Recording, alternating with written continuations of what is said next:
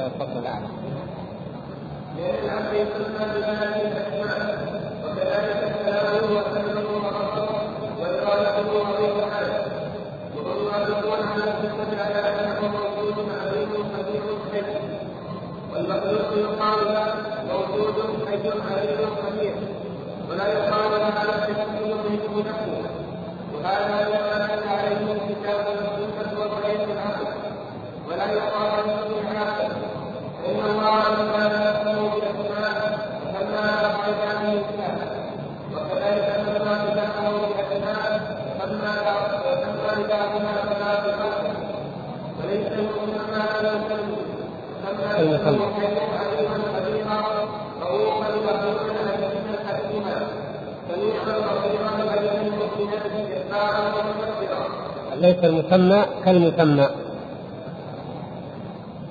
نكتب النقطتين اللي تحت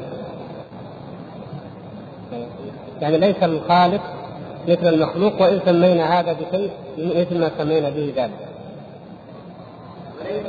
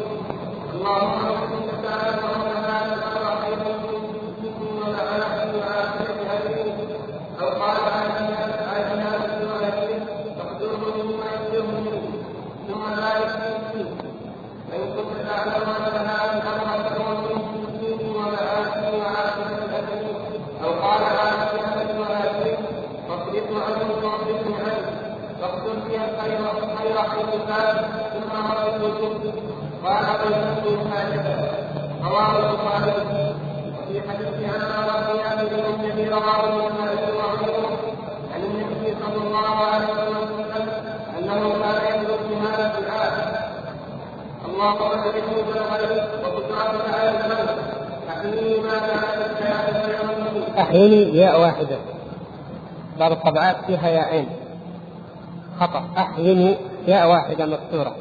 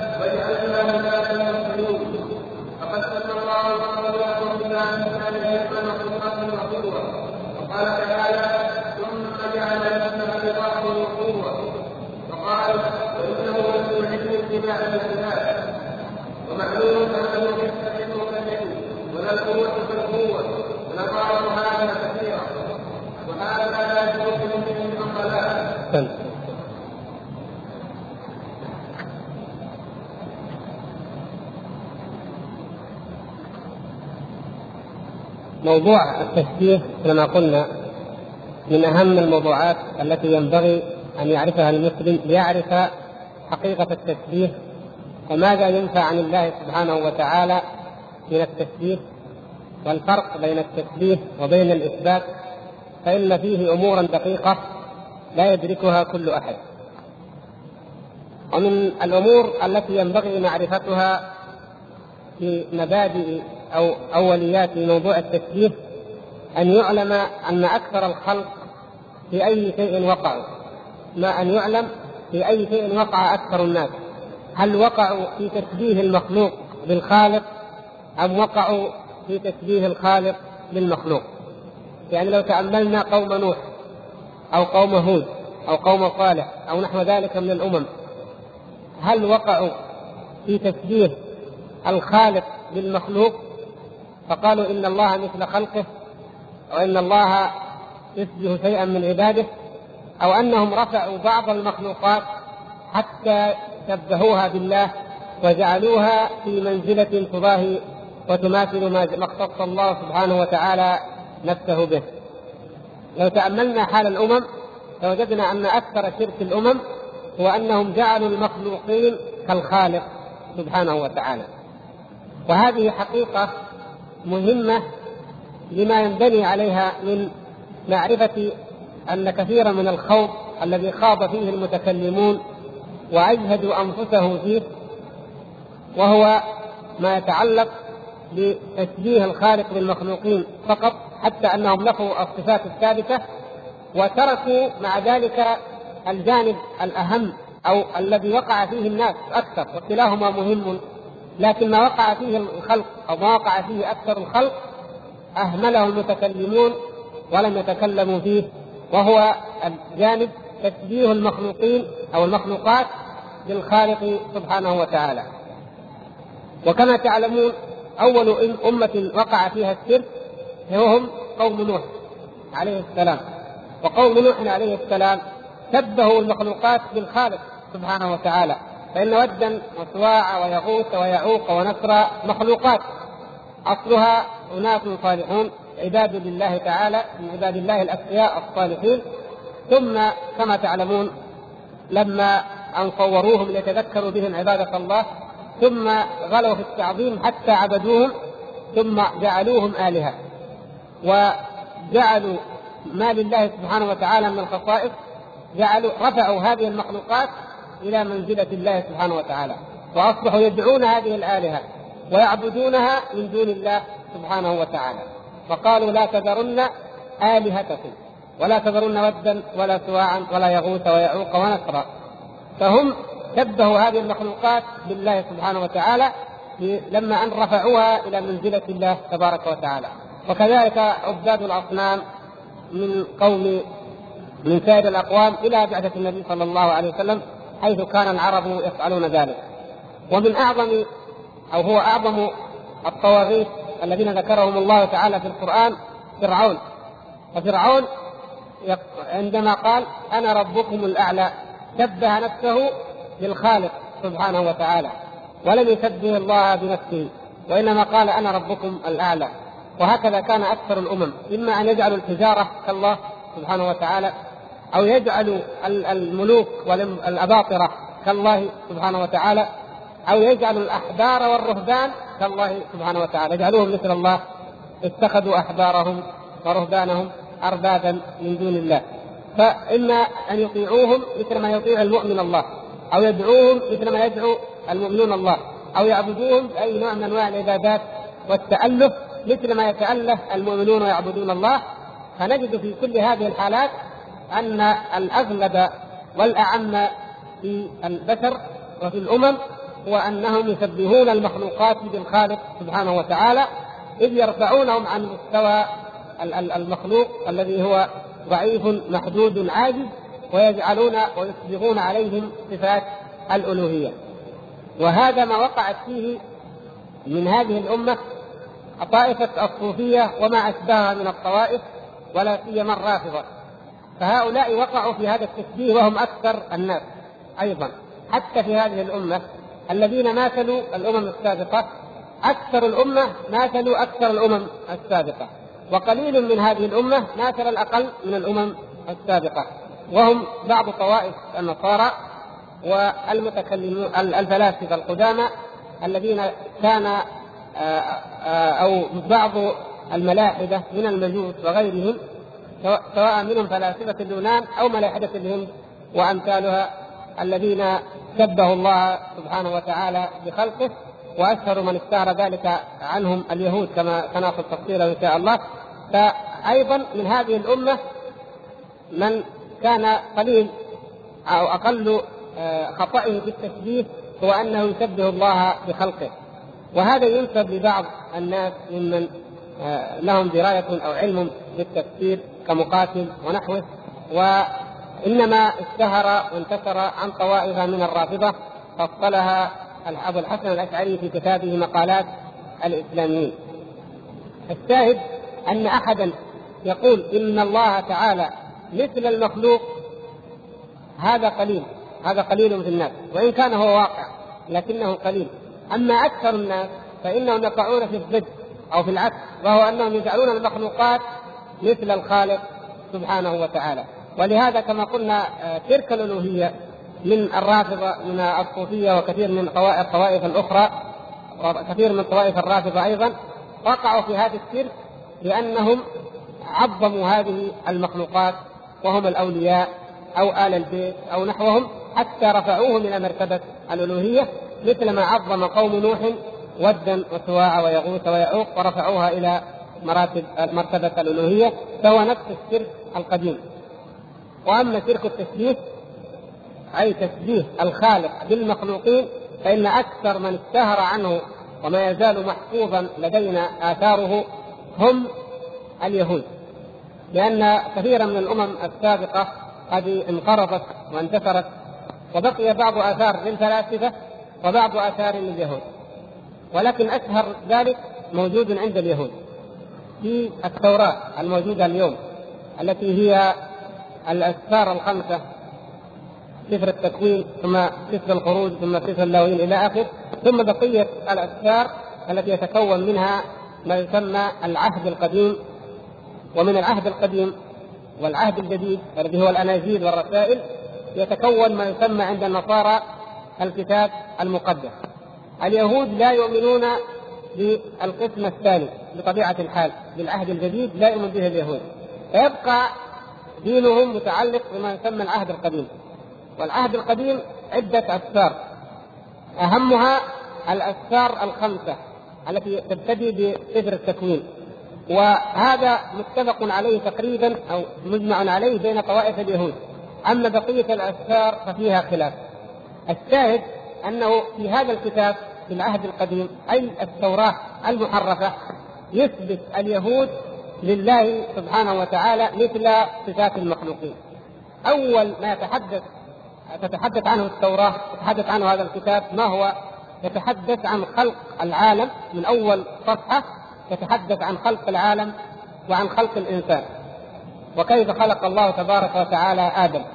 وفي أثناء ذلك تقول هذه التوراة المحرفة وإن آدم وحواء طبعا بالمعنى الكلام بالمعنى لما اكلا من الشجرة بدت لهما يعني اوراقهما فاختبأ في طرف الجنة.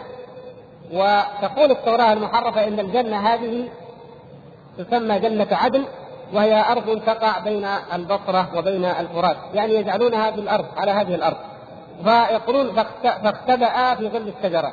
يقولون فجاء الرب وأخذ يتمشى في الجنة فلم يرى آدم وحواء وسمع صوتهما وهما لما سمعا أقدام الرب اختبأا تحت الشجرة ليهربا منه.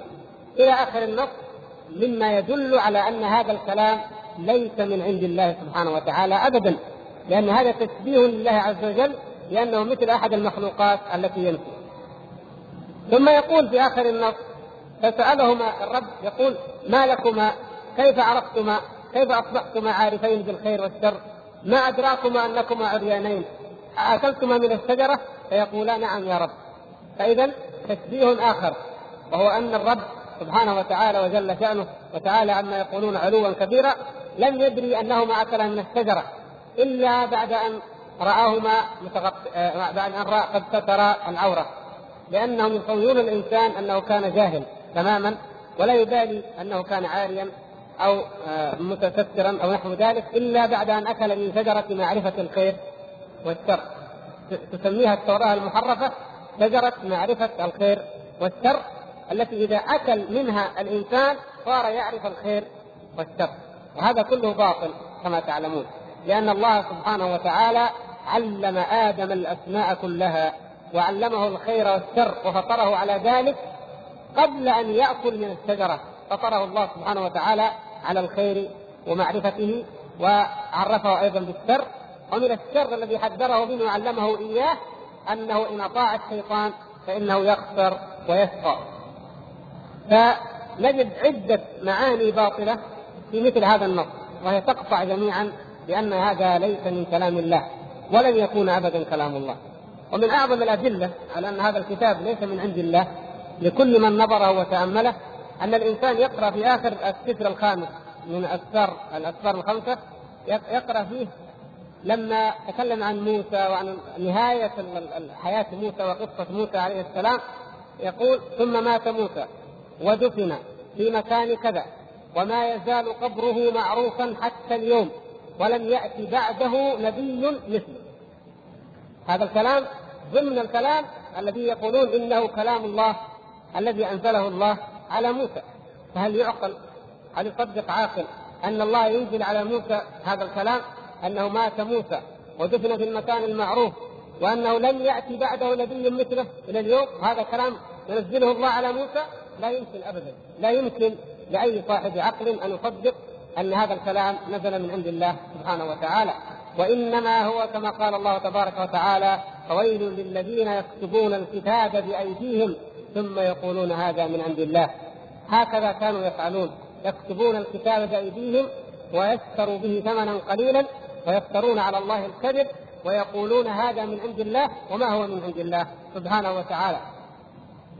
هذا أحد ما ذكرته التوراة المحرفة في موضوع التشبيه في موضوع آخر في سفر آخر تقول التوراة المحرفة إن الله سبحانه وتعالى صارع يعقوب.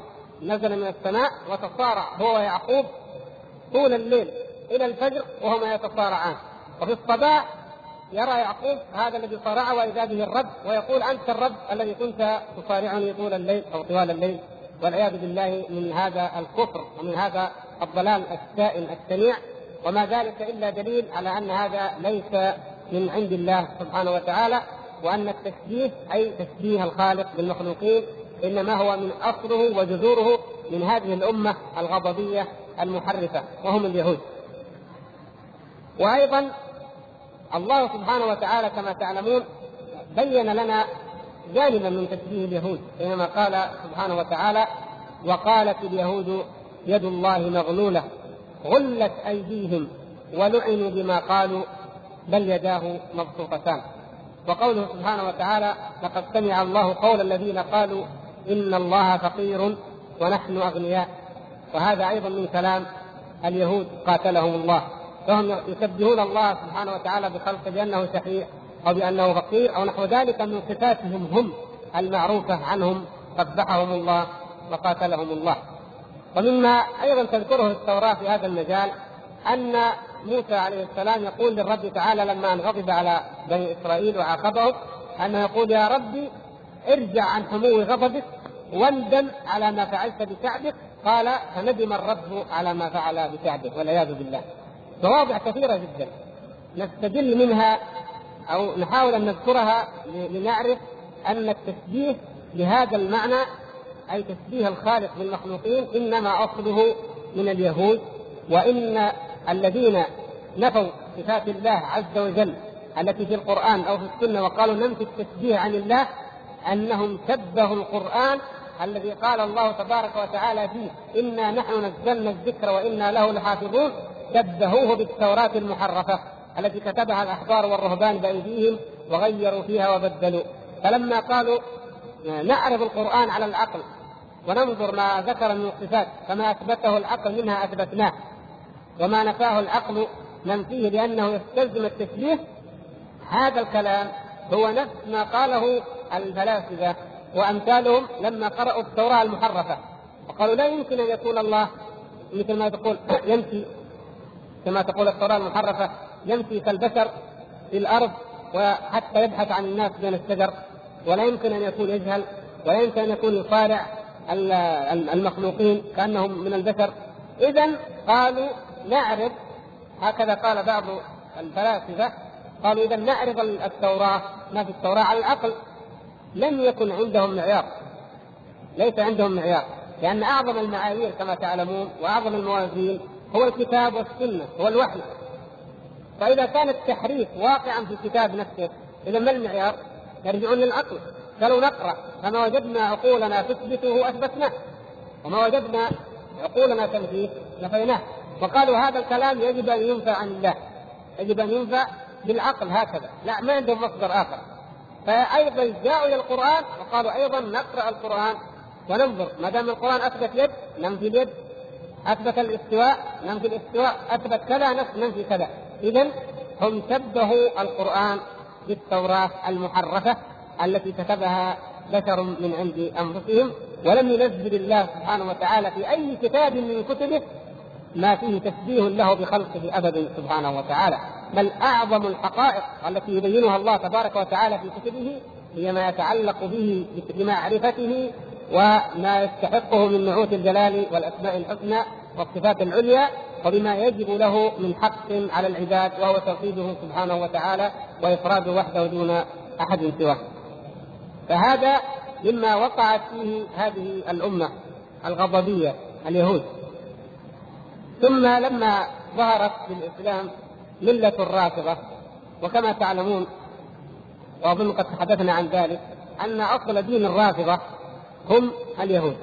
ولهذا لم ي... ليس غريبا أن يكون أن تكون الطائفة المشتهرة بالتشبيه في أمة الإسلام هي الرافضة. ليس هذا غريبا لأن عبد الله بن سبأ الذي أسس دين الرافضة هو يهودي. كما تعلمون خرج من صنعاء من يهود اليمن وجاء وبذر الفتنة والشقاق عند العوام عند بعض الصغام.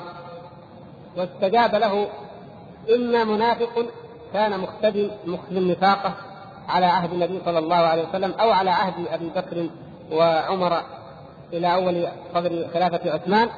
وإما جهال وإما وهذا أيضا يدخل ضمن المنافقين إما الذين أسلموا خوفا ولكن الحقد يأكل قلوبهم على هذا الدين وذلك من أهل الكتاب أو من المجوس ولا سيما المجوس الفرس العجم لأن هؤلاء القوم دك الإسلام ملكهم وشتت قوتهم وأباد دولتهم وهدم معابدهم وسحقهم سحقا تاما بخلاف الغرب بخلاف النصارى كما تعلمون.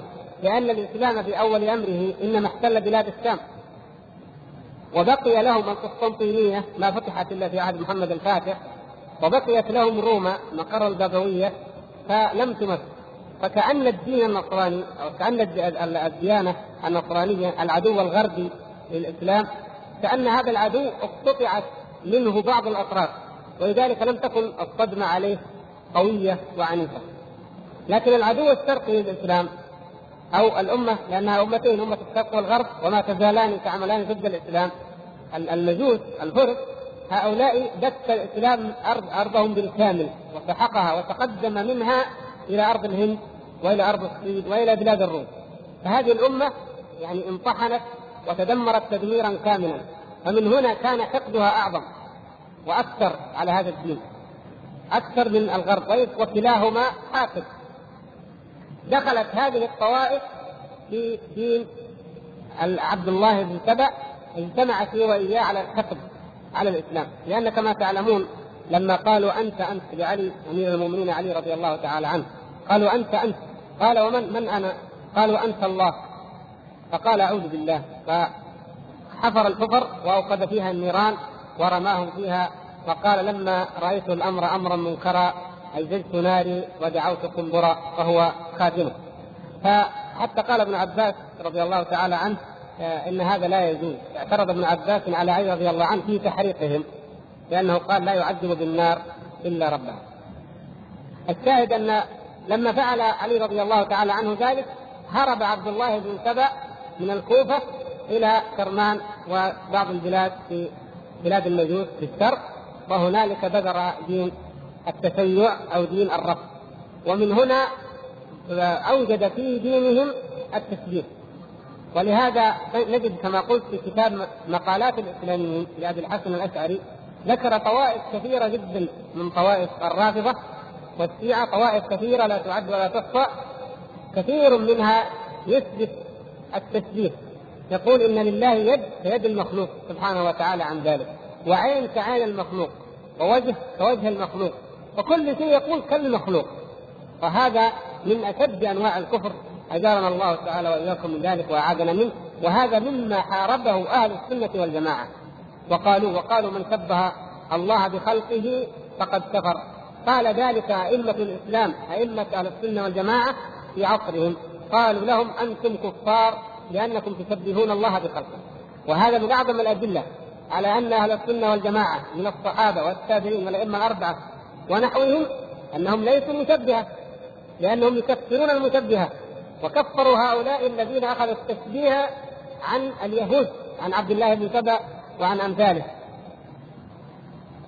بقي قضية قد قد تقولونها أو قد تفاجؤون بها مثلا أن يقال هل الرافضة اليوم على دين التشبيه أو على يعتقدون التشبيه؟ والذي منكم يقرأ عقائد الرافضة المعاصرين أو في القرون المتأخرة يعلم أنهم معتزلة. الرافضة الموجودون اليوم في الأرض معتزلة. يعني ينفون الصفات جميعا. ونفي الصفات يتنافى مع التشبيه. اذا ليسوا هم من المشبهة ولكنهم من المعطله الرافضه المعاصرون اليوم ومن قرون طويلة هم من المعطلة. كيف حصل هذا؟ الواقع أن التشبيه اولا نبذته الأمة الإسلامية نبذا شديدا ورفضته رفضا قاطعا وكفر علماء السلف أصحابه. الذين كانت لهم الجولة وكانت لهم الصوله ضد أهل السنة لم يكونوا المشبهه وإنما كانوا المعطلة كما تعلمون. الذين عذبوا الإمام أحمد وسجنوه وآذوه كانوا المعطلة من المعتزلة وأمثالهم. وهم الذين دخلوا في الدولة وفي وفي الوزارة وتمكنوا منها. وحتى كان منهم البرامكه وأمثالهم من المعطلة الذين كانوا يجحدون الله سبحانه وتعالى ولا يؤمنون إلا بدين مزدك. هؤلاء الطوائف تمكنوا وظهروا.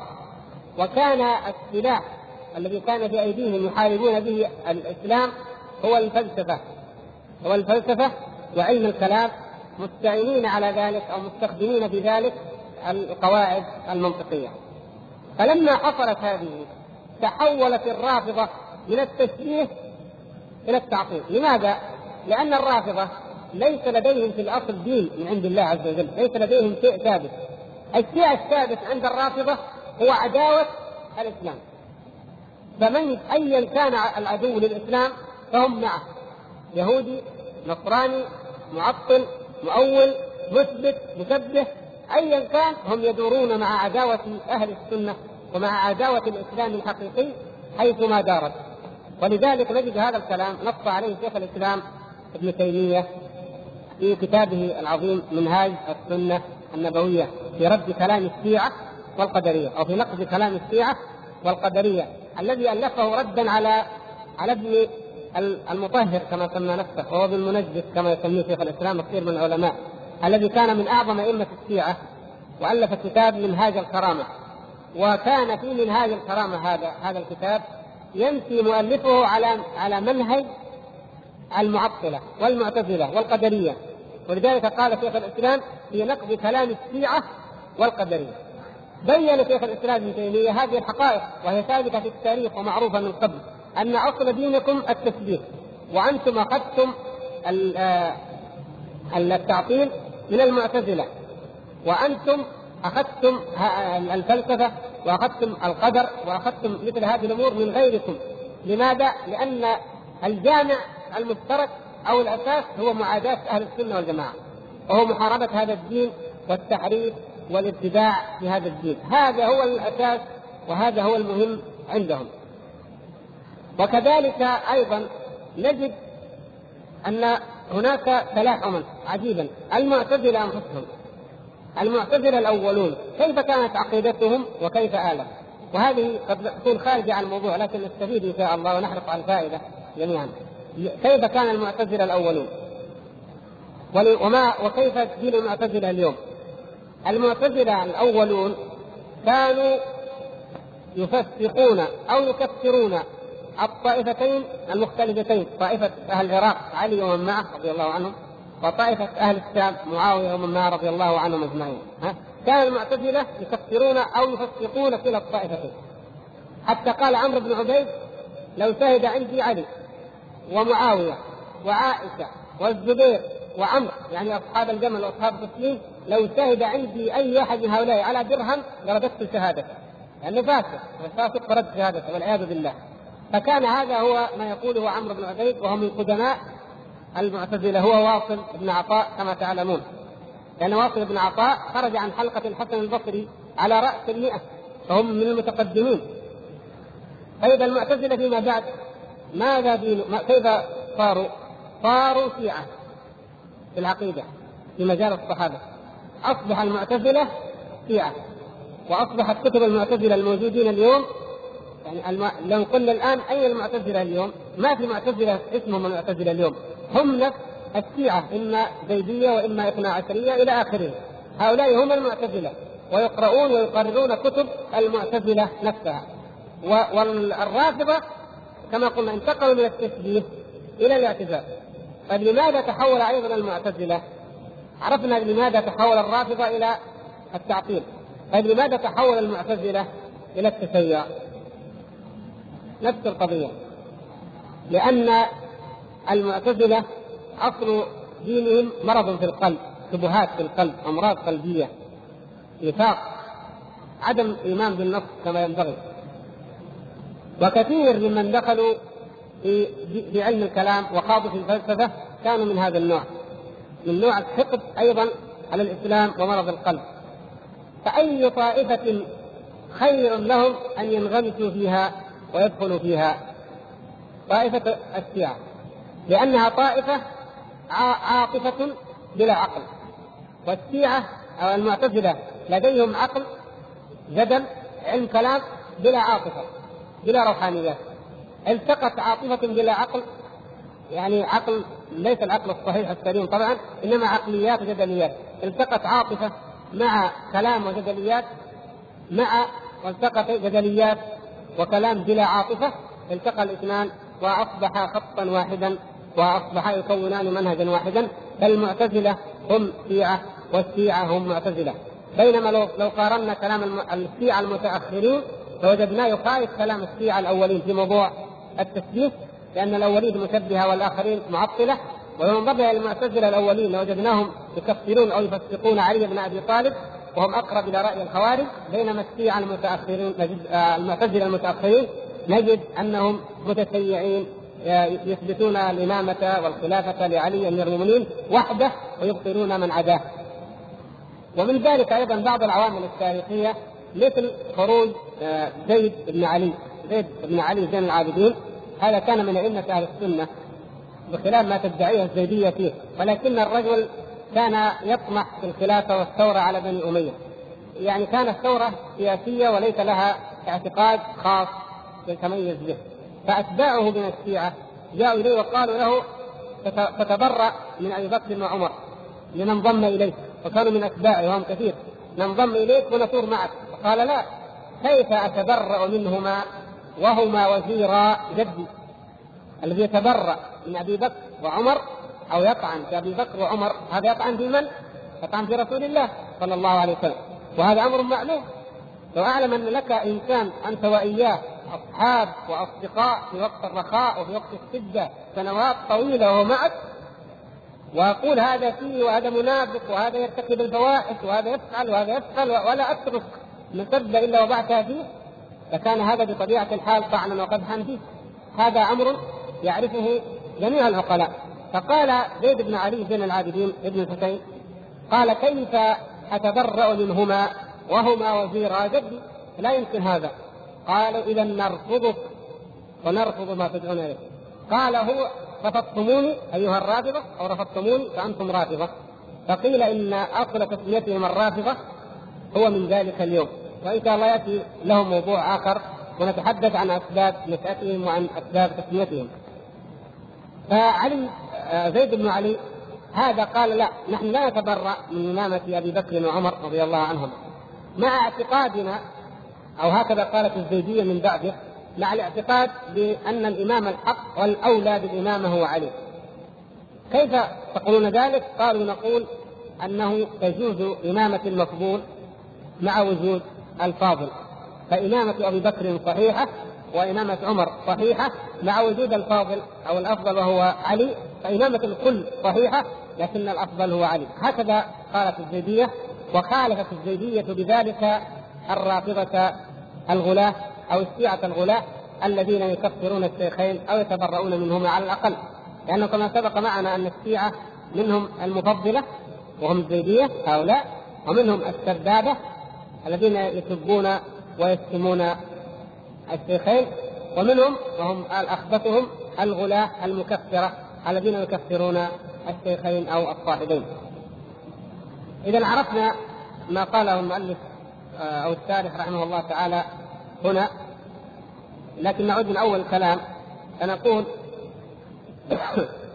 إن أهل السنة اتفقوا على أنه تعالى ليس كمثله شيء وهذا الكلام وسط أهل السنة فيه وسط بين المعطلة وبين المشبهة. هم أي أهل السنة والجماعة هم الذين عرفوا حقيقة الإثبات وعرفوا حقيقة التنزيه لأنهم اتبعوا ما جاء في الدليل ما جاء في الكتاب وفي السنة. من أعرف الناس من أعرف أعرف شيء أعرف شيء بما بما يثبت لله؟ الله سبحانه وتعالى. فنثبت له ما أثبت سبحانه وتعالى لنفسه. ومن أعرف الناس بما نثبت لله سبحانه وتعالى الرسول صلى الله عليه وسلم. ونثبت له ما أثبته لنفسه ما أثبته لربه. وكذلك في المقابل ما نفاه الله عن نفسه أو ما نفاه رسوله عنه فإننا أيضا ننفيه هذا هو منهج أهل السنة والجماعة. فهم ينفون التشبيه إذا قيل لك أهل السنة والجماعة ما موقفهم من التشبيه ينفون التشبيه ما الدليل على ذلك؟ قوله تعالى ليس كمثله شيء وهو السميع البصير ونحوها من الآيات. لكن يأتيك أحد فيقول طيب إذا الذين يقولون نقرأ نحن في بعض الكتب يقولون وننفي عن الله ما يشبه المخلوقين كاليد والاستواء وكذا وكذا لأن هذا من التشبيه. نقول أيوه. من أجل ذلك يقول المؤلف رحمه الله لكن لفظ التشبيه كلمة التشبيه صارت كلمة مجملة. تحمل معنيين. معنى صحيح ومعنى باطل. واحد يقول لك أنا أنفي التشبيه هناك يعني يحتمل معنيين. إما أن يكون من أهل السنة فينفي التشبيه بمعنى أنه ينفي عن الله تبارك وتعالى ما لا يليق به مما هو من صفات المخلوقين وإما أن يكون ينفي التشبيه أي من المعطلة الذين ينفون عن الله سبحانه وتعالى بعض صفاته ويقولون إننا ننفيها عنه لأنها تقتضي أو تستلزم أو توهم التشبيه ونحو ذلك من العبارات. فالمؤلف يقول لفظ التشبيه قد صار في كلام الناس لفظا مجملا يراد به المعنى الصحيح وهو ما نفاه القرآن ودل عليه العقل من أن خصائص الرب تعالى لا يشبه كمثله شيء وهو السميع البصير. قال ابن أبي دواد لا نكتب ليس كمثله شيء وهو العزيز الحكيم. يعني يظن أن العزيز الحكيم أنها لا تقتضي التشبيه في نظره لأن المخلوقات نقول العزيز الحكيم قليل أو ما ما توصف بذلك.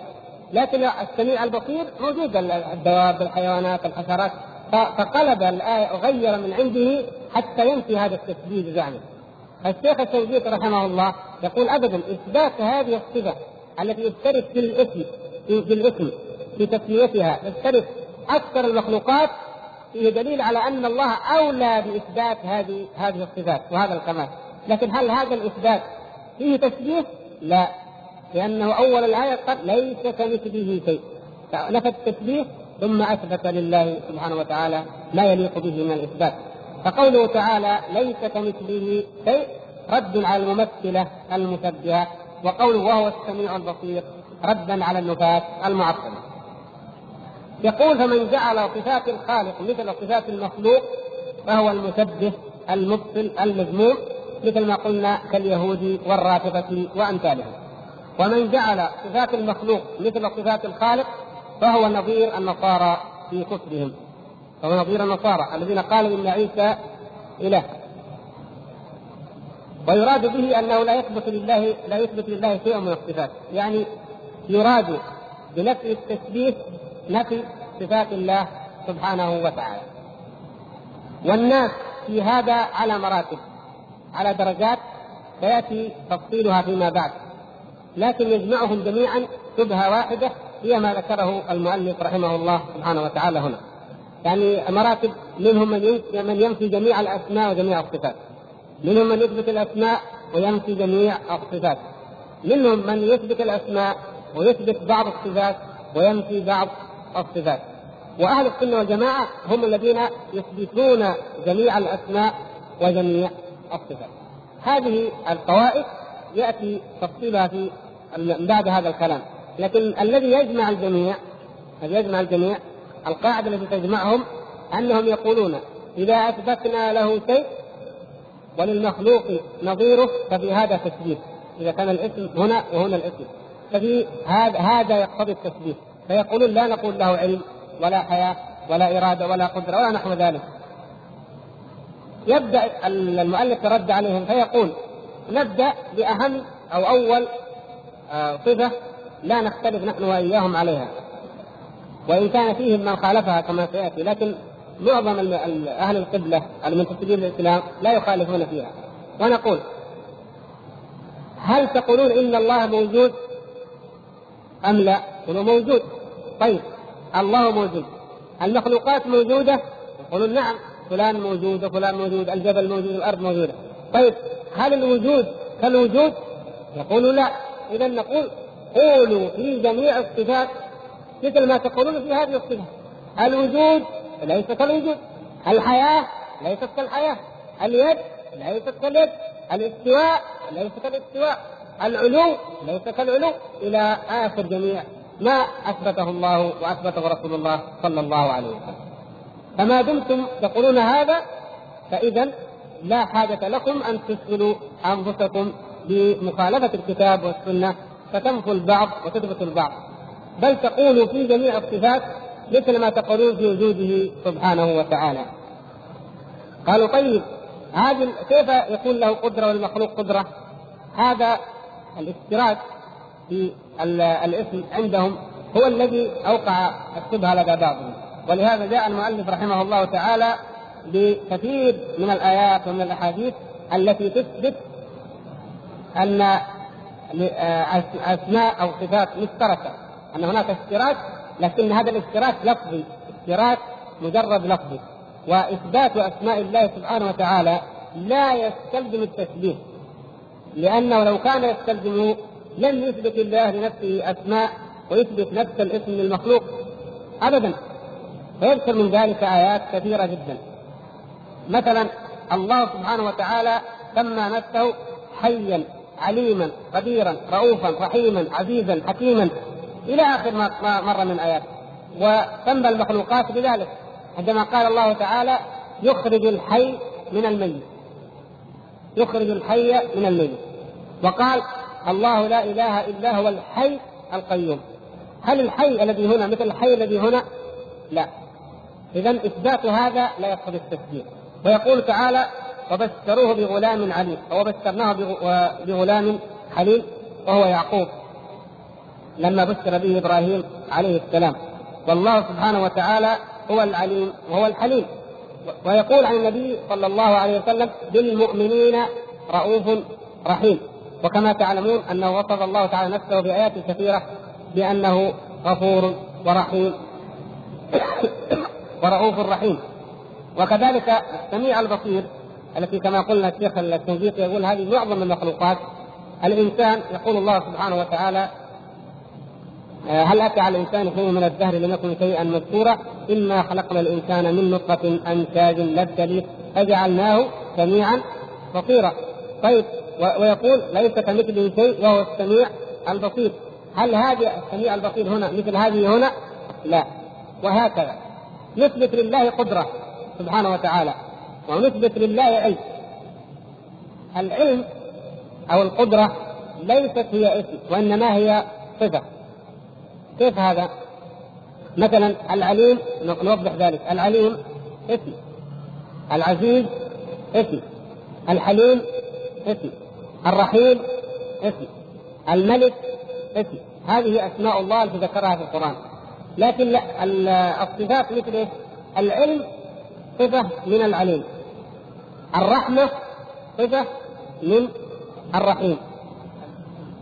نعم الحلم صفة من الحليم. العزة صفة من العزيز. وهكذا. نجد أن القدير والقدرة. القدير جاء مثلا كما تعلمون في القرآن آيات كثيرة. طيب القدرة جاءت أيضا. هذا حديث الاستخارة. جاءت فيها العلم وجاءت في اللهم إني أستخيرك بعلمك وأستقدرك بقدرتك. وأسألك من فضلك العظيم إلى آخر الحديث فإنك تقدر ولا أقدر. يعني إثبات القدرة وإثبات العلم لله سبحانه وتعالى. هذه صفة العلم وهذه صفة القدرة. والعزة جاءت في القرآن. فبعزتك لا اغوينهم أجمعين. قالها إبليس اللعين وأثبتها لله. فكيف ينفيها عنه؟ بعض من يدعون أنهم من المسلمين. وكذلك الرحمة. وكثير من الصفات. وهناك ما يسمى بالدلالة. لا بأس أن نقولها لكم وان كان قد قد يصعب فهمها لكن على سبيل ايضاح هذه الحقيقة. فنقول إن أي اسم من أسماء الله سبحانه وتعالى مثل القادر أو الحي أو القيوم أو كذا الدلالة في في علم الأصول وحتى في علم المنطق موجودة في هذا العلم في هذا العلم. ثلاث أنواع. الدلالات ثلاثة. يعني بالنسبة للألفاظ. دلالة الألفاظ على المسمى وإلا هناك دلالات وضعية دلالات عرفية دلالات لا نحن نتكلم في الدلالة اللفظية. يعني مثل إيش الدلالة الوضعية؟ مثلا لو وضعنا حد حد آه، يعني بين أو بتره بين أرض فلان وأرض فلان. هذا البتره هذه القائمة. خشبه أو حجر هذا دلالة يدل على أن هذا الحد وهذا الحد لكن هذه دلالة لفظية؟ لا هذا شيء موضوع. الدلالة اللفظية لما نتكلم بأي كلمة لما نطلق أي اسم له ثلاث دلالات. فمثلا زيد. جاء الإنسان جاء له ولد سماه زيد. نقول الاسم يدل على المسمى دلالة مطابقة. النوع الأول يسمى دلالة المطابقة. ومعنى ذلك وهي إيش؟ دلالة الاسم على مسماه. هذه تشمل كل معناه عمرو عبد الله علي فلان كل واحد منا له اسم. الاسم يدل على كل على الذات نفس الذات كلها. وهو يدل على الصفة المشتقة منه باللزوم نأخذ مثال مثلا من أسماء الله سبحانه وتعالى. حتى يكون المثال أوضح. نقول اسم الله القادر سبحانه وتعالى. اسم الله القادر مثلا أو القدير. القدير أو القادر أو العليم أو نحو ذلك نقول يدل على ذات الله سبحانه وتعالى. فالله سبحانه وتعالى قدير القدير من هو القدير؟ هو الله. يقول من هو القدير؟ هو الله. بمعنى أن هذا اسم من أسماء الله يدل على الذات على ذات الله سبحانه وتعالى دلالة مطابقة دلالة مطابقة. طيب تقول ليش في قدير وعليم وحكيم؟ نقول هذه أسماء مترادفة تترادف الأسماء فتدل على واحد. يسمي واحد عبد القدير واحد عبد الحكيم واحد عبد العليم واحد عبد الرحيم واحد عبد الله واحد عبد الرحمن واحد عبد الملك واحد عبد الإله. في فرق بين هذه لا هو عبد كلهم عبيد لمن؟ لله. ولذلك لو جميع أولادك سميت كل واحد منهم نسبت عبد كذا عبد كذا كله تقصد معنى واحد وهو ان هؤلاء عبيد لمن؟ لله. فهي مترادفة تدل على شيء واحد.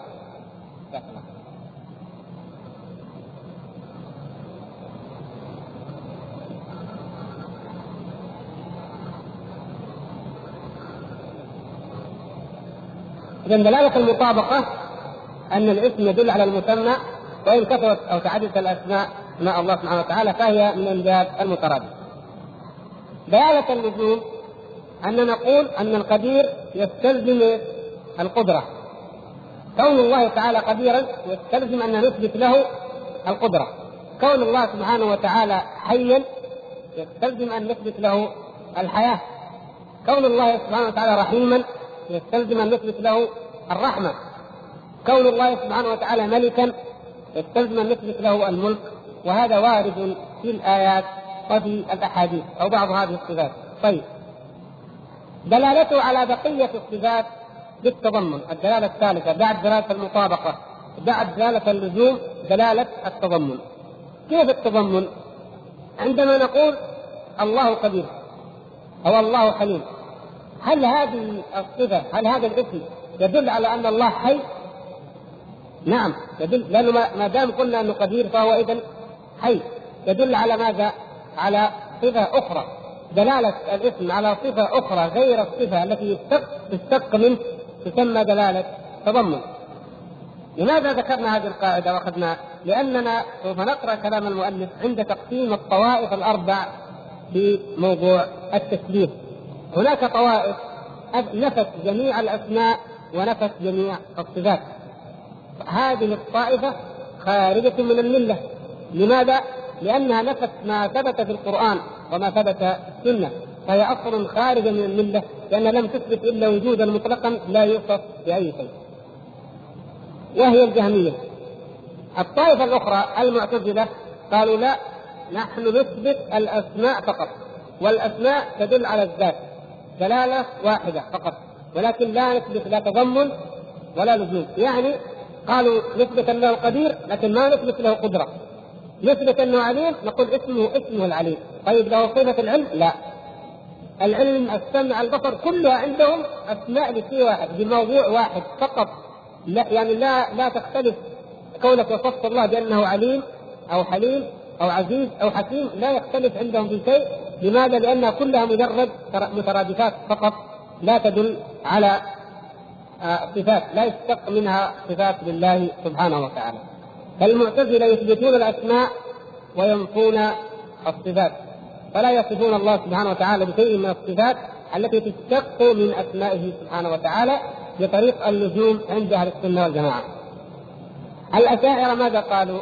قالوا لا نحن نثبت الأسماء ونثبت سبع صفات أو 11 أو 13 بعضهم يجعلها 20 لكن هي أصلها سبع لكن يركب منها تصير 20 فقط. طيب الباقي قالوا لا. هذه الصفات التي نثبتها هي الصفات العقلية. العلم والحياة والإرادة والكلام والسمع والبصر هذه صفات عقلية نثبتها لله. أما الصفات الصفات الأخرى يسموها صفات خبرية لا نثبتها لله الغضب الرضا اليد الاستواء العلو لا يثبتها الأشاعرة يقول هذه صفات خبرية دل عليها الخبر أي دل عليها الوحي أما التي دل عليها العقل الحياة والعلم والإرادة إلى آخره فهي صفات عقلية نثبتها لأن العقل دل عليها.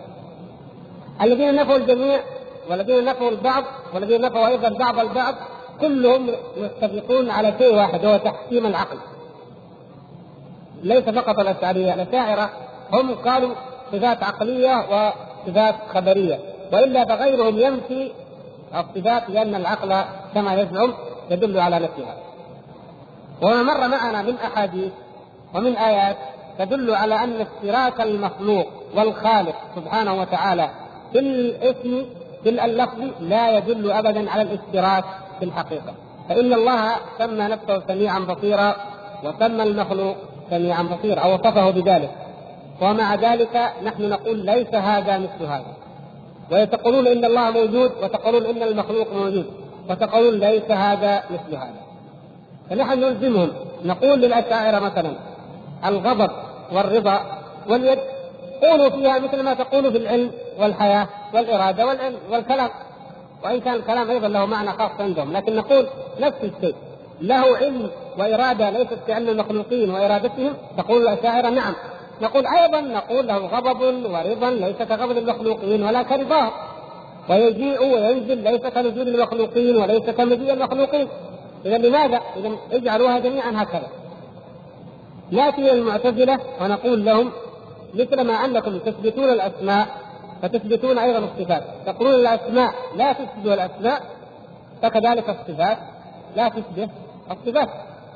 وناتي الذين ينكرون جميع الأسماء وجميع الصفات إلا إثبات وجود مطلق وهم الجهمية وهم خارجون من الملة. ونقول لهم أيضا لماذا تقعون في هذا؟ وأنتم تقولون وجود مطلق. هذا الوجود مثل وجود المخلوقين؟ يقولوا لا ليس.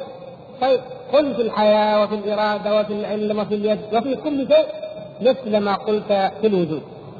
يبقى طائفة رابعة أو خامسه اخيره وهي التي تنفي وجود الله نهائيا وهذه هذا أمر آخر وقد سبق الحديث عنه ويأتي الكلام بقيه الكلام عنه ها هنا. ومن هنا يبدأ قول المؤلف رحمه الله فإن يعني فإن من نفى صفة من صفاته يعني المؤلف آه، أي الشارح طبعا بدأ يرد على الذين يثبتون البعض بعض الصفات وينكرون البعض وهم الأشاعرة ثم يأخذهم واحدة واحدة حتى ينتهي إلى الآخر. فنحن نقرأها ونوضحها إن شاء الله. تفضل. فإن من نفى فإن من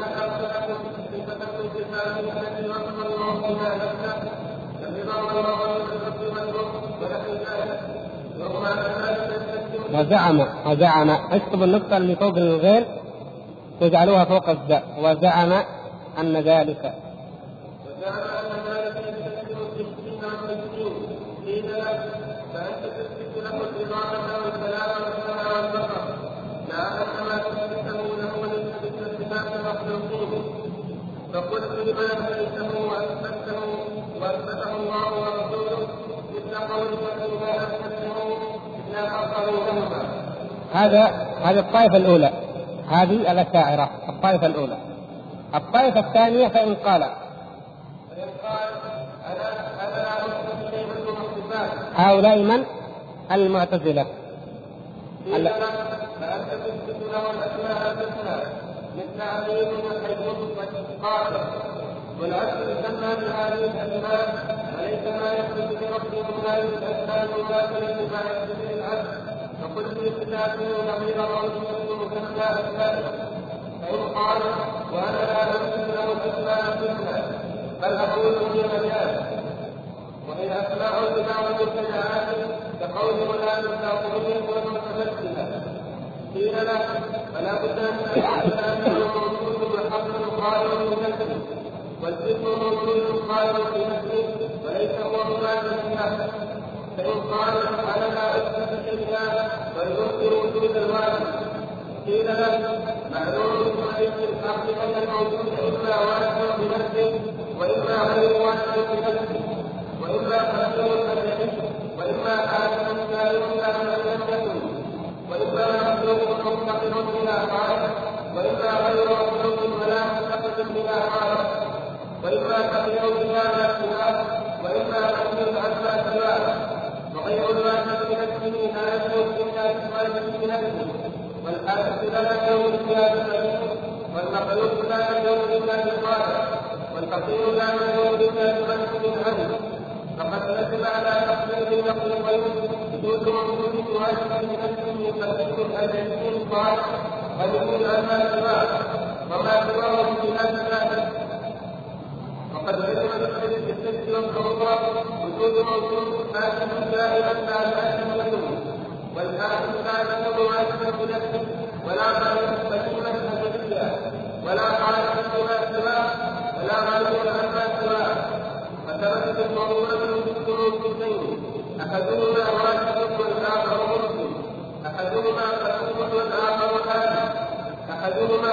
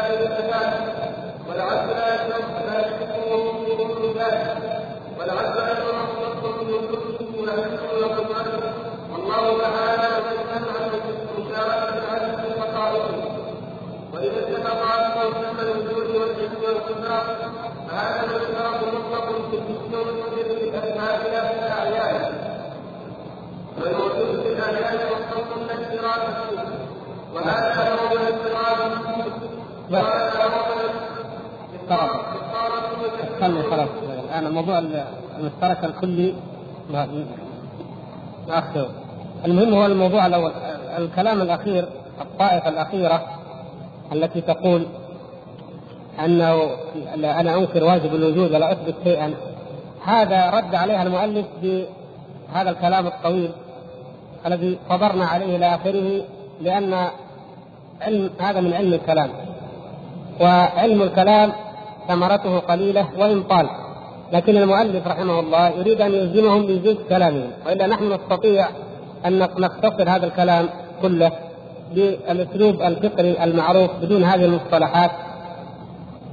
ونقول إن من يقول أنا لا أنا أنكر واجب الوجود ولا أثبت شيئا يقول له كما يقول المؤلف أو يعني بعض كلامه أنك إذا كنت لا تثبت شيئا مطلقا لا, لا تثبت وجود الله فلا بد انك تثبت وجود المخلوقات. وهذه المخلوقات الموجودة أمامك كانت بعد أن لم تكن أليس كذلك؟ أو بعضها على الأقل نعلم أنه كان بعد أن لم يكن.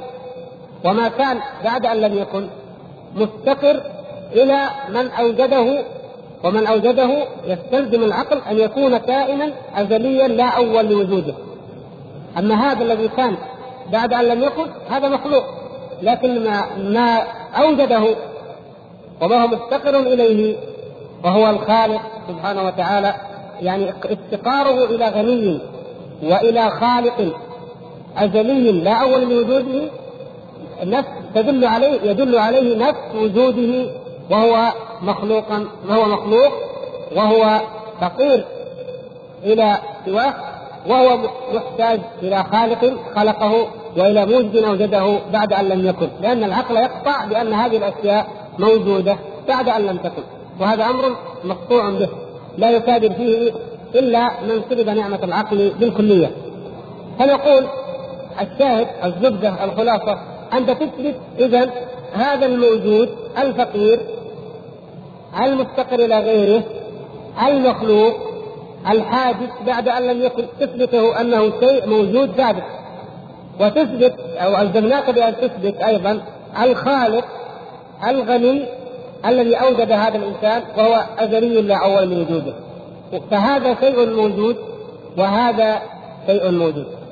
تماثلهما ممتنع لأن لو قلنا إن هذا هو هذا لقلنا باجتماع الضدين لقلنا إن الغني هو الفقير وإن الازلي هو الذي حدث بعد أن لم يكن. اذا لابد أن نقول والخالق هو المخلوق هذه متضادات. اذا لابد أن نقول إن لهذا وجود مستقل وصفات مستقلة ولهذا وجود مستقل وصفات مستقلة عن الآخر. فاذا الاشتراك في كونهما موجودين كلاهما موجود لا يستلزم الاشتراك في الصفات. اذا فيجب عليك أن تثبت أسماء الله وأن تثبت صفات الله سبحانه وتعالى. فاذا الشاهد من هذا نقول أو الخلاصة أيضا اذا هما متفقان من وجه ومختلفان من وجه.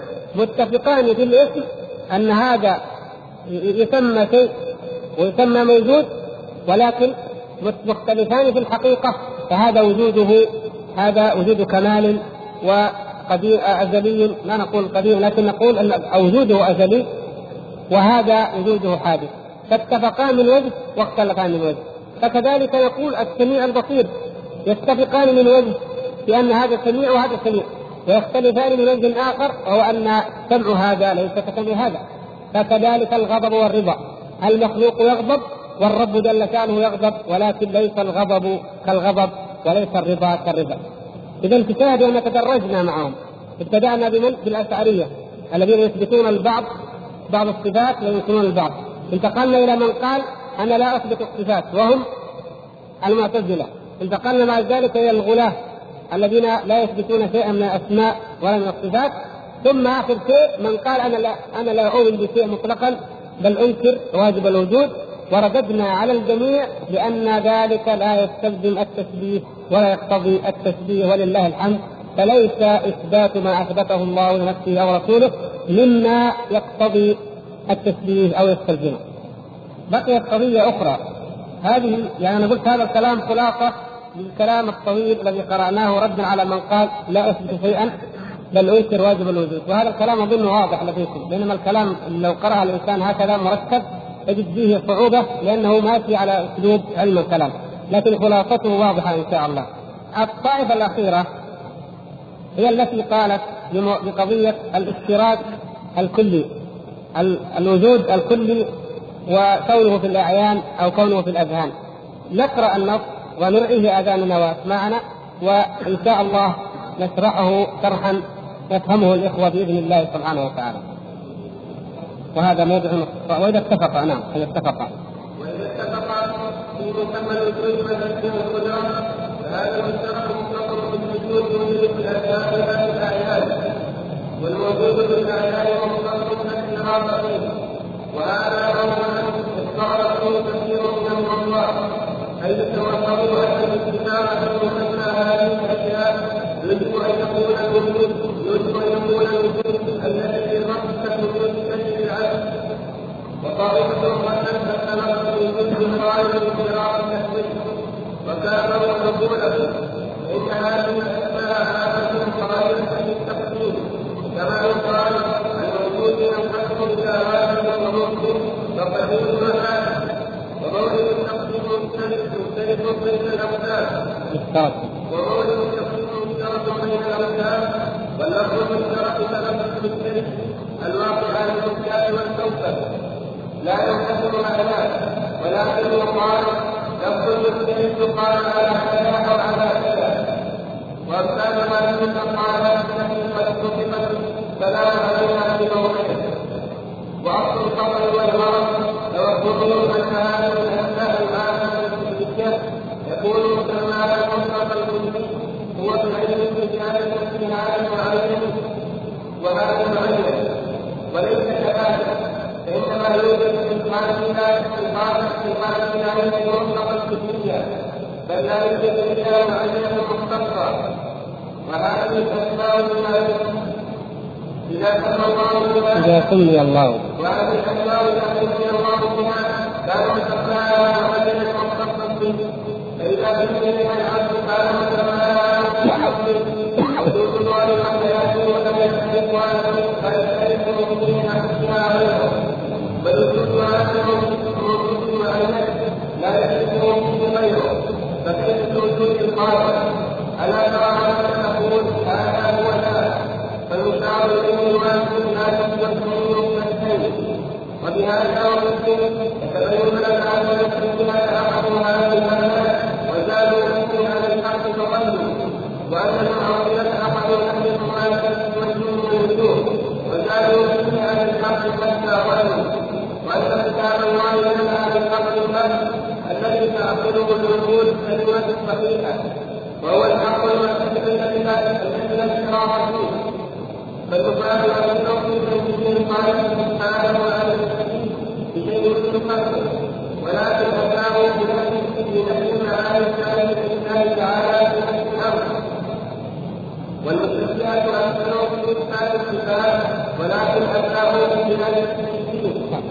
تعالى في ولكن يبدأ في موضوع آخر أيضا فيه غموض وصعوبة لكن نكتفي بهذا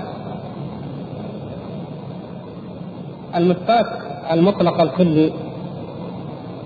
هذه القضية قد سبق أن لما تحدثنا عن علم المنطق ما معناه وما نشأته وهو كما قلنا لما وجد ناس ينكرون الحقائق فجاء ناس يرد عليهم أو يحاولوا يثبتوا الحقائق في إثبات اولا المطلقات الكلية ثم إثبات المعينات في الخارج. مثلا يعني الوجود. الوجود هذا مطلق. شيء مطلق كلي. كلمة الموجود مثلا. الموجود. أمر مطلق في الذهن. ما معنى في الذهن؟ يعني إلى حد الآن ليس معينا بشيء معين. لا لم يعين لم يخصص كيف يتعين المطلق؟ يتعين بآحاده. ما هي آحاد الموجود؟ نقول مثلا زيد بكر عمرو الجبل الشجرة. تحول هذا المطلق إلى حقيقة معينة إلى شيء معين. زيد موجود شجرة موجودة الأرض موجودة فنقول الله سبحانه وتعالى موجود. كل ذلك يشمله لفظ الوجود وتسميته بالوجود. هذا الوجود مطلق بمعنى أنه يدخل فيه كل من ينطلق عليه معناه بدون استثناء. وكذلك كل أي أن جميع احادث تدخل فيه. كل الموجودات داخلة في كلمة الموجود أو في كلمة الوجود. الذي جعل المشبهه أو بعض الناس المعطلة ينفون صفات الله سبحانه وتعالى بزعم التشبيه قالوا لأن هذه كلها تشترك في حقيقة واحدة في معنى واحد. يقولون نقول مثلا أن الله عليم وأن المخلوق عليم اذا يشتركان في العلم يشتركان في العلم. طيب اذا كيف؟ اذا ننفي العلم عن الله؟ نقول لا. الاشتراك المطلق الكلي ما لم يعين ما لم يخصص لا يستلزم التشبيه ابدا حتى يتعين لأن هذه قضايا مطلقة لا وجود لها في الأعيان يعني في معنى في الأعيان يعني في الذوات الخارجية ليس لها وجود. إنما توجد في ماذا؟ في الأذهان.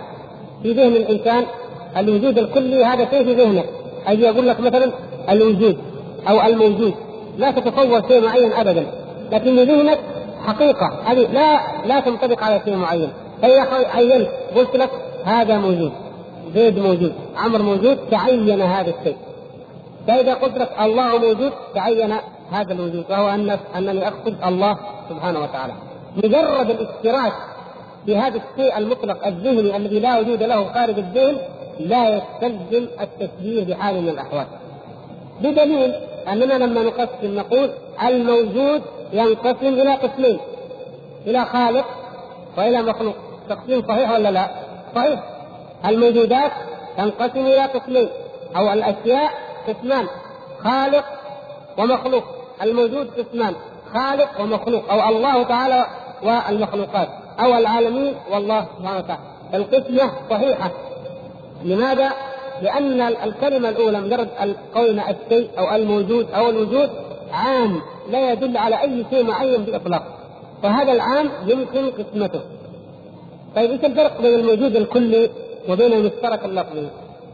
المشترك اللفظي هو كلمة تطلق أو يعني علم أو اسم يطلق على شيئين مختلفي الحقيقة لكن اللفظ واحد. مختلفي الحقيقة لكن اللفظ واحد.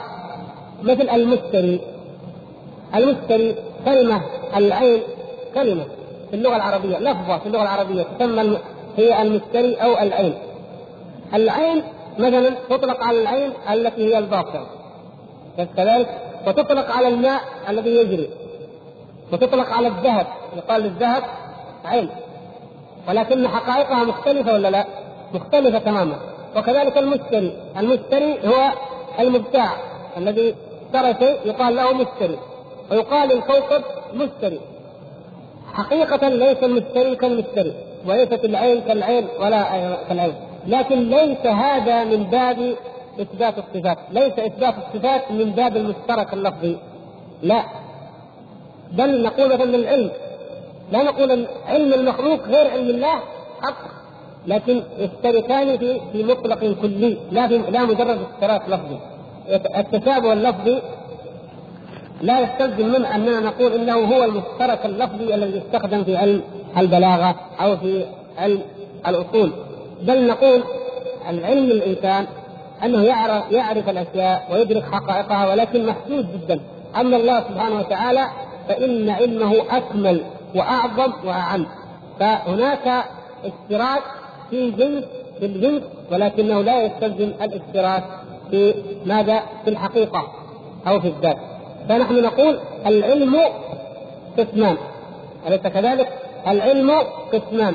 علم كامل وعلم ناقص مثلا.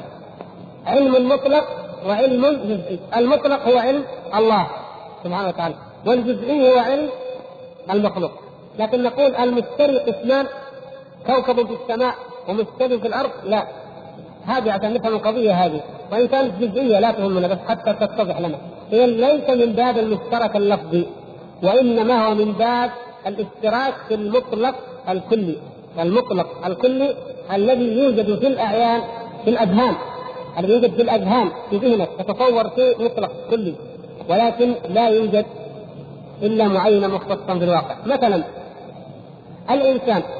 لما أقول الإنسان كلمة هذه من المطلق الكلي. المطلق الكلي الموجود في ماذا؟ في الأذهان. الإنسان. معروف عندك. حقيقة كلية معروفة عند أي إنسان. تقول له الإنسان.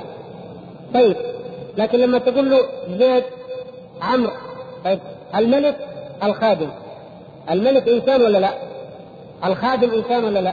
إنسان طيب هل الملك كالخادم هل صفات هذا من صفات هذا؟ لا هم يشتركان في إيش؟ في الإنسانية لكن يختلفان في الصفات يختلفان في الحقيقة فهكذا أو أعظم منه أننا نقول أن ما يتعلق بصفات الله سبحانه وتعالى العلم الحياة القدرة البصر كل ما أثبته الله للمخلوق أو نعلمه نحن للمخلوق وهو ثابت لله عز وجل لا يستلزم التثبيت مجرد الاشتراك في الإطلاق الكلي لأن هذا الإطلاق الكلي إطلاق ذهني مجرد. فإذا عين المراد به عين المسمى به هو الله أو المخلوق اختلفا اختلافا بينا. وإن كان قلنا الاشتراك في الوجود موجود لكن يختلف. بدليل التقسيم. بدليل ان نقول مثلا الغضب نوعان مثلا غضب المخلوق وغضب الرب سبحانه وتعالى. ويختلف هذا عن هذا وتختلف لوازم هذا عن لوازم هذا.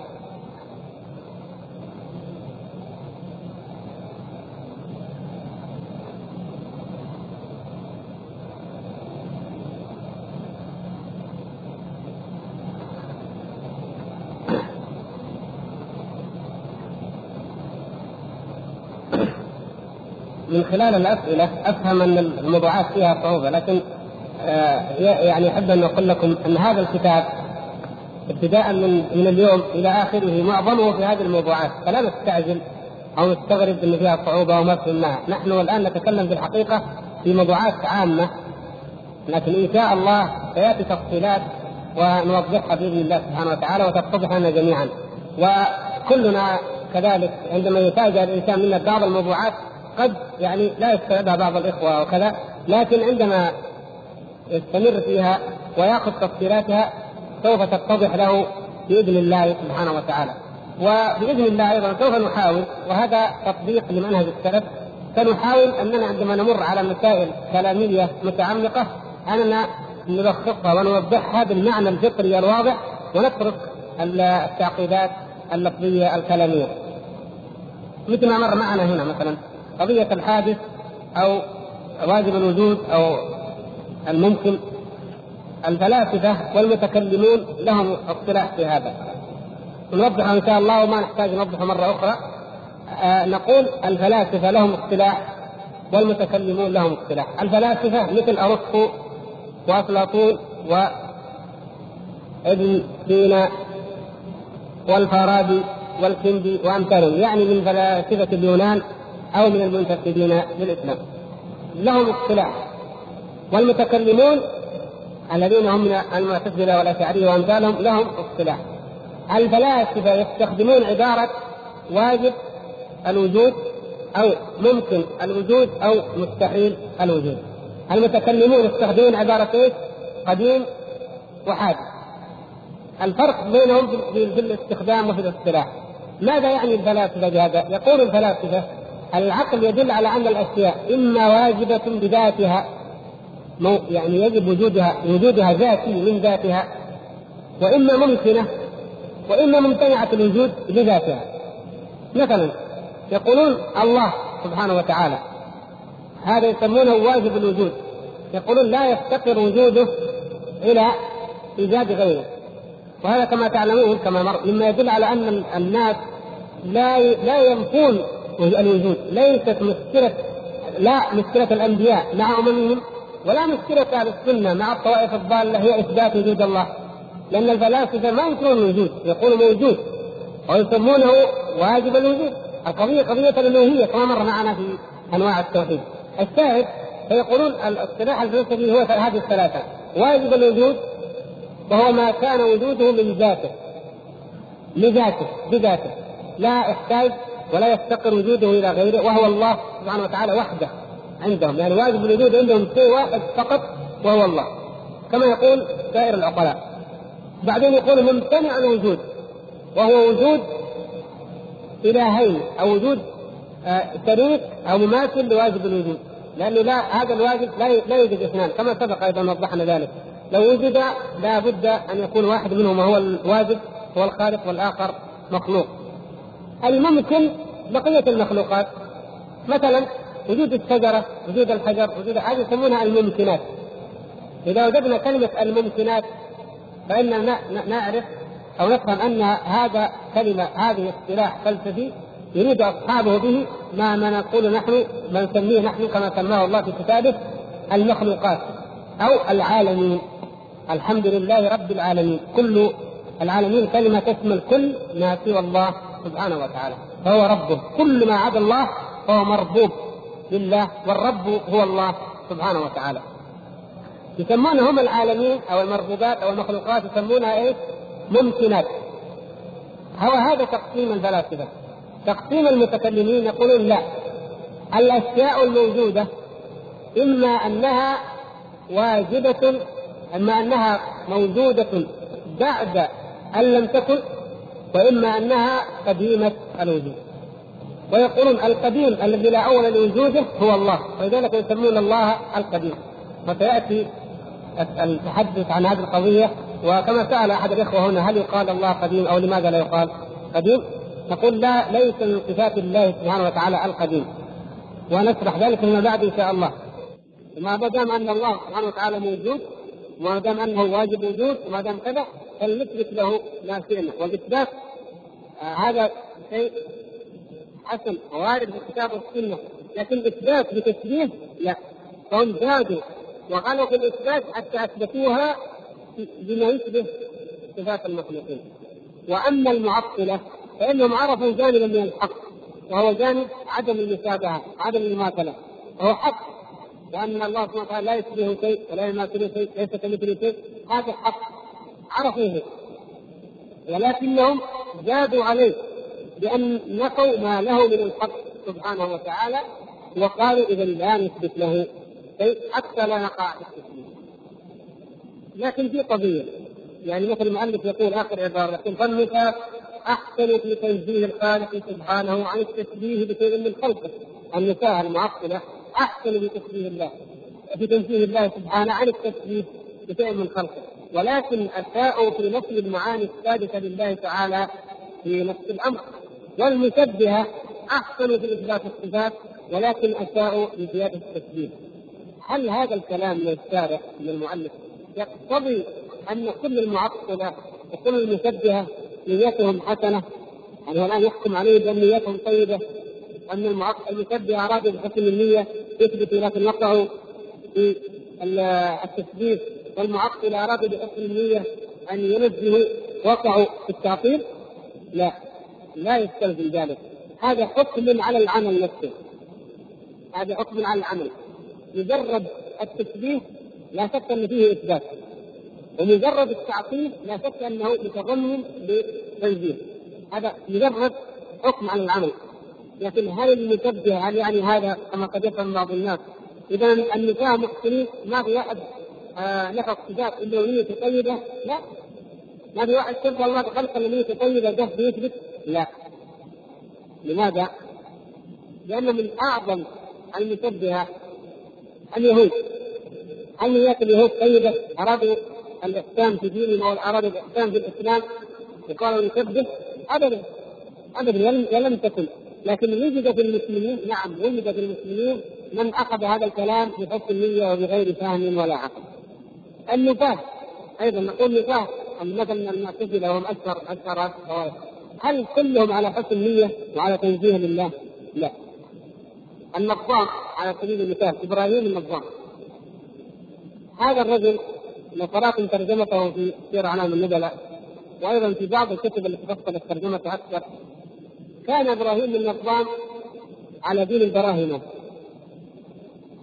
الذين في الهند البراهمه الذين معروفين.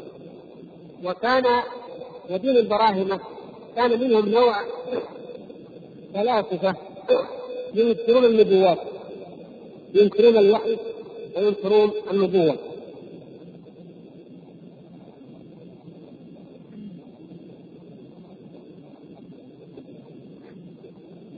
إبراهيم النقام دخل في دين الإسلام وعنده هذه العقيدة. ولذلك قال عنه بعض العلماء وواقع حالي ينطق بذلك أنه دخل في الاسلام ليفسد دين الإسلام. وأفسده بطريق المبالغة في العقل لأن البراهمة أو طائفة منهم يقولون إن العقول تغني عن الشرائع فجاء إبراهيم النقام ودخل في المعتزله وصار من رؤسائهم وقال لا وقال إن العقل هو المعيار في إثبات أي شيء لله وفي نفي أي شيء ويكتفى به عن النقل. أو هما قرينان بعض الفلاسفة بعض هؤلاء يقول مثل ما قال ابن رشد مثلا فصل المقال كتابه فصل المقال فيما بين الشريعة والحكمة من الاتصال يقولون الشريعة ما تنافي الحكمة. الحقيقة هذه عند الصوفيه لكن العقل العقل أو الحكمة لا تنافى مع الشريعة. طبعا لو فرقوا لو قالوا الشريعة تنافي الحكمة كفرهم العوام ينبذوهم حتى العوام. حتى الجهال لو قال واحد إنه هذا الشريعة تنافي الفلسفه قالوا اذا نحن مع الشريعة ولسنا مع الفلسفه شيء طبيعي عند أي مسلم. لكن قالوا لا الشريعة لا تتنافى مع الفلسفه أي الحكمة يسمونها الحكمة هم. ويسمون الفلاسفه الحكماء. الذين في كتب عن الكلام قال الحكماء الحكماء هم الفلاسفه ارسطو وامثاله يقولون أعظم شريعة جاءت على ظهر الأرض وعرفها العالم شريعة محمد صلى الله عليه وسلم. وجميل لو قرينا هذا الكلام مثل هذول الطيبين يمدحون الإسلام. لا هؤلاء يقصدون في آخر. يقولون إننا لما عرضنا الشرائع القديمة على العقل عرضنا اليهودية وعرضنا النصرانيه على العقل أي على الحكمة التي هي الميزان. وجدنا فيها الخلل والاضطراب والتناقض مثل ما ذكرنا اول حديث لما واحد يقرأ التوراة أي واحد أي إنسان عنده عقل يبدأ يقرأ التوراة ويشوف. طبعا التوراة مثل ما قلت إنه التوراة اليهود يؤمنوا بالعهد القديم. طيب النصارى النصارى يؤمنوا بالعهد القديم والعهد الجديد اذا الذي يبدأ يقرأ في سفر التكوين ممكن يكون يهودي أو نصراني نفس الشيء لأن الاثنين يؤمنوا بهذا السفر سفر التكوين هو يعني أول الاسفار اسفار التوراة التي حملها الله سبحانه وتعالى اليهود والنصارى ثم لم يحمل اليهود ثم لم يحملوها فكانوا كالحمار يحمل اسفارا. اذا نقول لو أي عاقل بدأ يقرأ من سفر التكوين يشوف اليهود ويشوف النصارى اللي هم أكثر أمم العالم كما على الأقل كما يزعمون أكثر دين انتشار في العالم بالعدد يقولون هم النصارى بالطوائف المعروفة. طيب يقرأ أي إنسان عنده عدد يبدأ يقرأ أول ما يقع عليه سفر التكوين وأول ما يقرأ في سفر التكوين يقرأ هذا الكلام الذي تحدثنا عنه في أول الدرس عن قضية خلق آدم وانه جنة عدن عند البصرة وأن الرب يمشي في الجنة وبعدين ما يدري فين آدم وحواء بعدين شاف المتبعين بعدين طلعهم بعدين كذا هذا. الكلام لا لا لا يوافق العقل ابدا. حتى الفلاسفه الأولين لما قرأوا هذا الكلام قالوا هذه الشريعة باطلة شريعة ينقضها العقل. قالوا لما قرأنا القرآن وجدناه جاء بحكمه عجيبه وجدناه جاء بكلام عجيب لما قرأوا كلام النبي صلى الله عليه وسلم حاولوا يطعنوا حاولوا يطعنوا وجدوا شيء عجيب وبعدين قالوا لو, لو نقول أن في القرآن تشبيه وهكذا بصراحه بدون ان المواربة هذا ينفرد بنفسه منا المسلمين. لكن نقول لهم الشريعة والحكمة هما حق كلاهما حق وكلاهما يدل على شيء واحد. فليس الفرق؟ قالوا الفرق أن الشرائع جاءت للعوام. الشرائع جاءت للعوام. العوام ما يفهموا إلا انه يقول لهم يد وغضب ورضا ورحمة وخوف ويعني رجاء وكذا. عشان على ذلك يعني يفهم لكن العقلاء الحكماء أصحاب العقول يعني الفلاسفه والانسانيين هؤلاء جاءت لهم الحكمة. يعني شريعة الله. وحي رب العالمين الذي أنزل به جبريل نزل للضعفاء للبسطاء ولكن ولكن هم عندهم ما هو أعظم مما أنزل الله والعياذ بالله. هذا كلام من كلامهم أعظم مما أنزل الله في الكتب وأعظم مما بعث به جبريل وأعظم مما أرسل به محمد صلى الله عليه وسلم. وهو من؟ كلام ارسطو وأفلاطون وفرفريون وفلان إلى ابن سينا والكندي والفارابي وغيرهم. يقولون هذا للطبقه العليا المثقفه هذا يشبه يشبه ما سبق معنا لما قلنا إن الصوفيه يكون حقيقه في الشريعة. يقولوا أيضا ما في تعارض بين الحقيقة وبين الشريعة لكن الحقيقة هي خاصه ولخاصه الخاصة. أما الشريعة فهي لمن؟ للعامه خليه يصلي خليه يصلي يصوم يتعبد هذا عادي لا يعرف الله هذا الا هذا الطريق.